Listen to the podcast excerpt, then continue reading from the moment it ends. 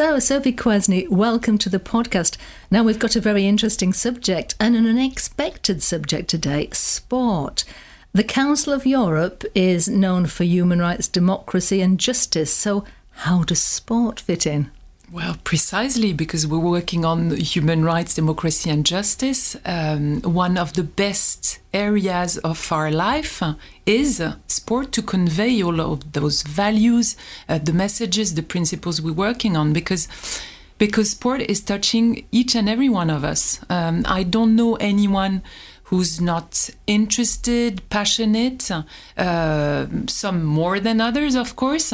But even if you don't practice, if you're not a supporter, uh, at school you will be having some uh, education to physical activity and you will be following what's happening because it's it's in the media. So sport is a perfect vehicle for us, Council of Europe, to work on the values we are attached to.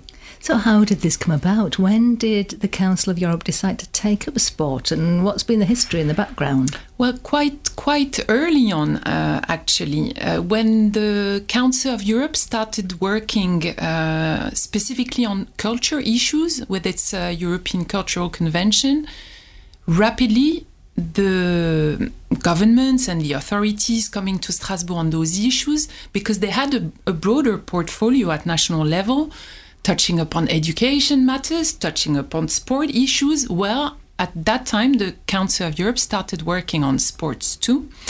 Uh, and I think one of the first topic, and it was in the 60s, so qu- quite a while ago, late 60s, uh, was to work on anti-doping, which emerged as a real threat to the whole integrity of the system. Um, and so the, the first text uh, we worked on related to sports specifically was dealing with uh, anti-doping late 60s. So that makes a lot of sense, actually. I remember reading a book from the Council of Europe called Dying, uh, Dying to Win, yes. Dying to Win. And uh, this really pointed out something fundamental. If you're talking about human rights, you're talking about the human rights of sports people to be able to pursue their sport in a safe way, and of course, also this idea of fair play and equality in sport. So I suppose it would make total sense that anti doping became the first thing that the Council of Europe dealt with. I think it was one of the, you know, emerging and strong issues each of our societies nationally starting being confronted with. Um, you can imagine also the health policy related issues you have. So it's not solely about ensuring that you maintain um, this ethical guidance of sport, which is about the fair play you've just mentioned, but also ensure that precisely the athletes are protected. Um, if you want to keep the magic of the sport, you also need to maintain the uh, the fact that it's not uh, tricked, it's not fixed, and that there is no uh, no privileged uh, uh, competitor uh, in front of others. So, um, so rapidly, yes, the, those issues have been uh, have been examined. We've been trying to guide, uh, provide guidance, um, and as you said, it's not solely uh, solely focusing on the system itself, but really the impact on the persons. And uh, you mentioned the right of those that are competing. Um, it's a matter of having a fair access uh, to sport, but it's also then if if you see the evolution uh, in the time of this work, uh, and, and to come back where we started about justice, it's also how do you ensure that for really uh, high level athletes, you ensure that their rights and the rights, for instance, to a fair trial, are respected in a sport environment. How do you ensure that? So, I mean, the, the variety of topics uh, you work on in a sport related context are uh, immense and it's uh, it's just fascinating.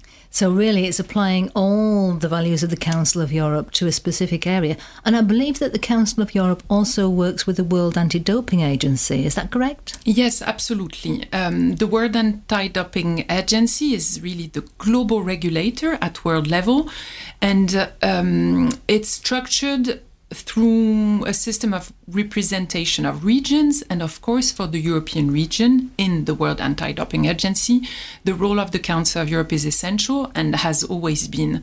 Uh, what is quite interesting with the World Anti Doping Agency is it, the way it's governed. Um, you have half the sport movement. um, that makes the decision and finances, and half the public authorities, the governments.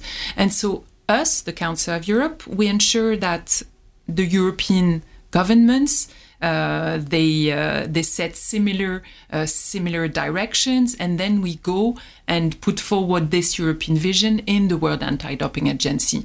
So this is about governance, of course, but it has very concrete impact. You know, when you negotiate the provisions of the code uh, that then is applied in each of the countries by uh, by the anti-doping agencies, there again, our European identity, our Council of Europe values uh, figure very uh, prominently in in the work we are trying to to achieve and lead in in the World Anti-Doping Agency.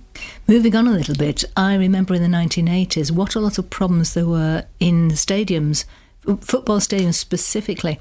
I well remember the Heysel Stadium disaster, mm-hmm. uh, Hillsborough, and just in recent weeks we've also seen some problems in the Paris match. So the council got involved at that point, I believe, and uh, brought in a whole new raft of ways of looking after people's health and safety in stadia. Can you tell me a little bit about that? Um, yes, I think the this work you're referring to, which dates back to 1985 uh, and precisely to the drama of the Heysel, was one of the fastest lawmaking in the Council of Europe. In in six months, because of the atrocity of what had happened. Because once again, sport is about passion, is about emotion, and is about enjoying and having, uh, yes, such a, such a moment of fraternity together. Seeing those images um, and those deaths, um, immediately there was a, a very strong re- reaction, from, of course, from the public, but also from the governments responsible for it. And they decided um, that they needed to give the means from a from a law enforcement and a police angle uh, to protect the the supporters and the participants to those uh, big sports events. And the Council of Europe, uh, because that's what we're there to do um, to guide the legislators. So we had a, a convention adopted on spectator vi- violence, uh, which uh, which evolved as also. Uh, you, you, mentioned uh, other cases. I can mention from a French perspective uh, the catastrophe of Furiani, which was about not about the, the the behavior of the supporters and their violence, but uh, an issue of infrastructure, uh, welcoming the, those tens of thousands of participants is also an issue.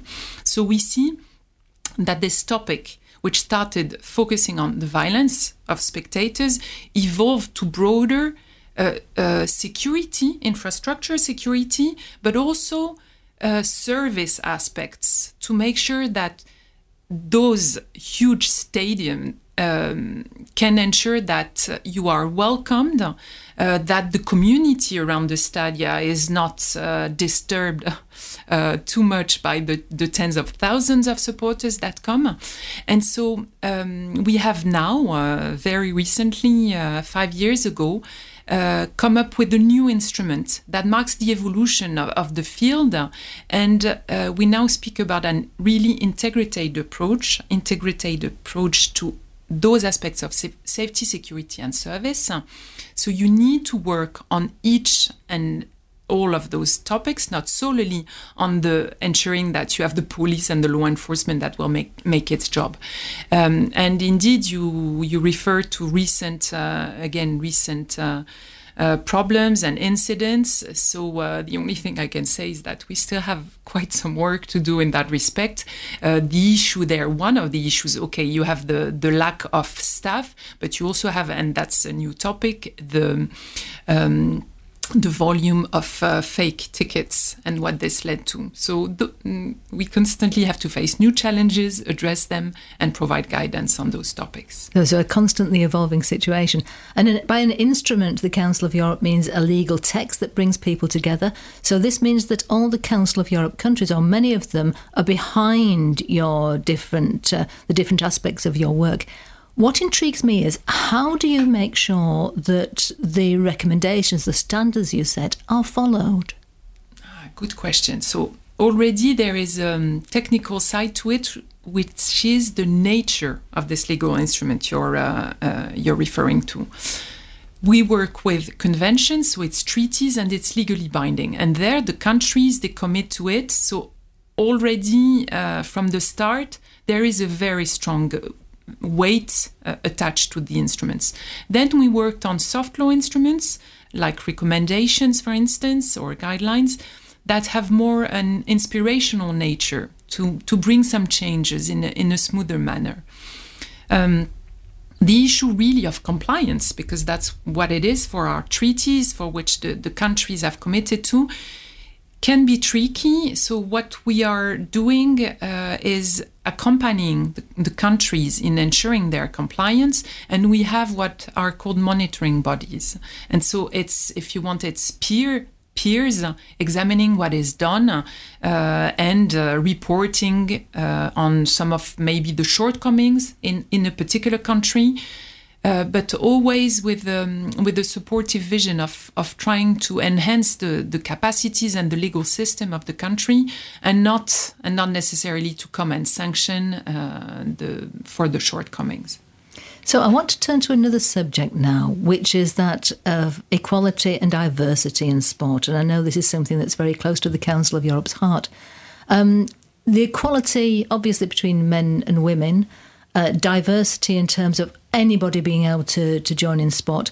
But also, I'm thinking of, of ways of protecting people in sport. For instance, there's been many scandals recently of um, sexual abuse of young people and children. And I believe all those areas are, are where the Council of Europe is now putting some of its emphasis. Yes, absolutely. Um, and again, with this um, human rights DNA, uh, protecting the individuals, protecting their rights, um, the, the the fight against discrimination is something we've always done. Uh, it's highly relevant also in in a sport context. Uh, you mentioned the que- question of gender equality, which are striking, uh, and uh, despite the fact that there's been a number of efforts for years, the situation is still uh, absolutely not balanced. So, so we still have to work, and at all levels, because it's in really the uh, managerial level of the sport organizations, at the level of the practice, at the level of uh, uh, you know the financial uh, uh, retributions for for the winning a competition, on media representation and coverage of sports issues. So throughout those all those aspects we are working we have projects we're engaging uh, uh, with with countries and with our partners that is also the sport organizations discrimination is also uh, unfortunately uh, perpetrated under other grounds. Uh, we have a lot of racism, xenophobia, uh, homophobia. Uh, I mean, the whole list is present in sport. We've just launched actually um, a project on combating hate speech in sport. Um, because that's also an interesting, uh, while regrettable side of the of the new shift of hate speech online uh, and how the attacks uh, that are uh, done, of course, to um, athletes that are visible publicly uh, is is really something we have to to combat. and behind, uh, work on the education from the youngest age. Um, I could also, of course, mention the question of inclusions of disabled people because because it is uh, uh, it is also uh, um, something which is which is still uh, where there is still room for uh, for improvement. When we see, and this year we had uh, for the winter for the Winter Olympics and Paralympics quite some some achievements we need to have uh, more of our Paralympic athletes, uh, you know, uh, engaging and being able to to perform. So Indeed, this is because it's very close to the core of the activities of the Council of Europe. Is also something we're, we're working on. And your last uh, your last point of your question was about uh, uh, sexual abuse, uh, protecting children. Uh, we, I think weeks ago it was in Canada that there were huge scandals in various disciplines. Uh, we've had it throughout our countries there is a liberation of, uh, of speech. So those cases start being reported. Um, and we have uh, we have great initiatives uh, in, in this area where we also rely on uh, on survivors of those abuses and and their uh, um, their testimonies and and how to break away for that from that. But what we also see is that there is the issue of uh, sexual violence, but you have also um, broader forms of abuse and neglect of children in sport uh, that that we have to combat. So this is indeed uh, also one of our priorities. So another important topic uh, that uh, that we're working on. And if I may, because I mentioned Canada, I think it's also uh, an important point to make because we think Council of Europe, European standards, uh, but for a number of of fields, uh, our work goes really beyond our European borders, and it's the case in sport. Uh, when we engaged, uh, to come back, for instance, to the anti doping, when we engaged in WADA, we are there with the other regions. When we have conventions that that um, aim at developing the national legislation, be it safety, security, and service at sports events, or anti doping, or match fixing. Uh, those tools, those legal tools, are also open for countries outside Europe to use and and to really. Uh, you, um, inspire their legal system. So that's something we're also very keen on doing is uh, going beyond Europe on those topics.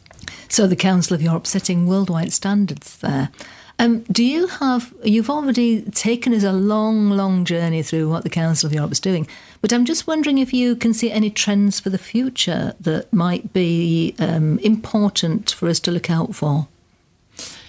Uh, trends, the, well, we have uh, the prism of the Council of Europe uh, focus. So um, that's, for instance, what we are putting on the agenda of our ministerial conference for the ministers responsible for sport that we're organizing this year, which will be the roadmap for the coming years. And there again, you of course uh, come back to those questions of inclusion. Um, if we look at the war that is going on now, uh, not far from us, and the and the mass of um, displacement uh, of people that it led to and refugees, the question of integration of refugees and migrants through sport is again uh, very prominent and and it's great because sport is such a fantastic tool of inclusion precisely. So this is something uh, we'll be we'll be working on.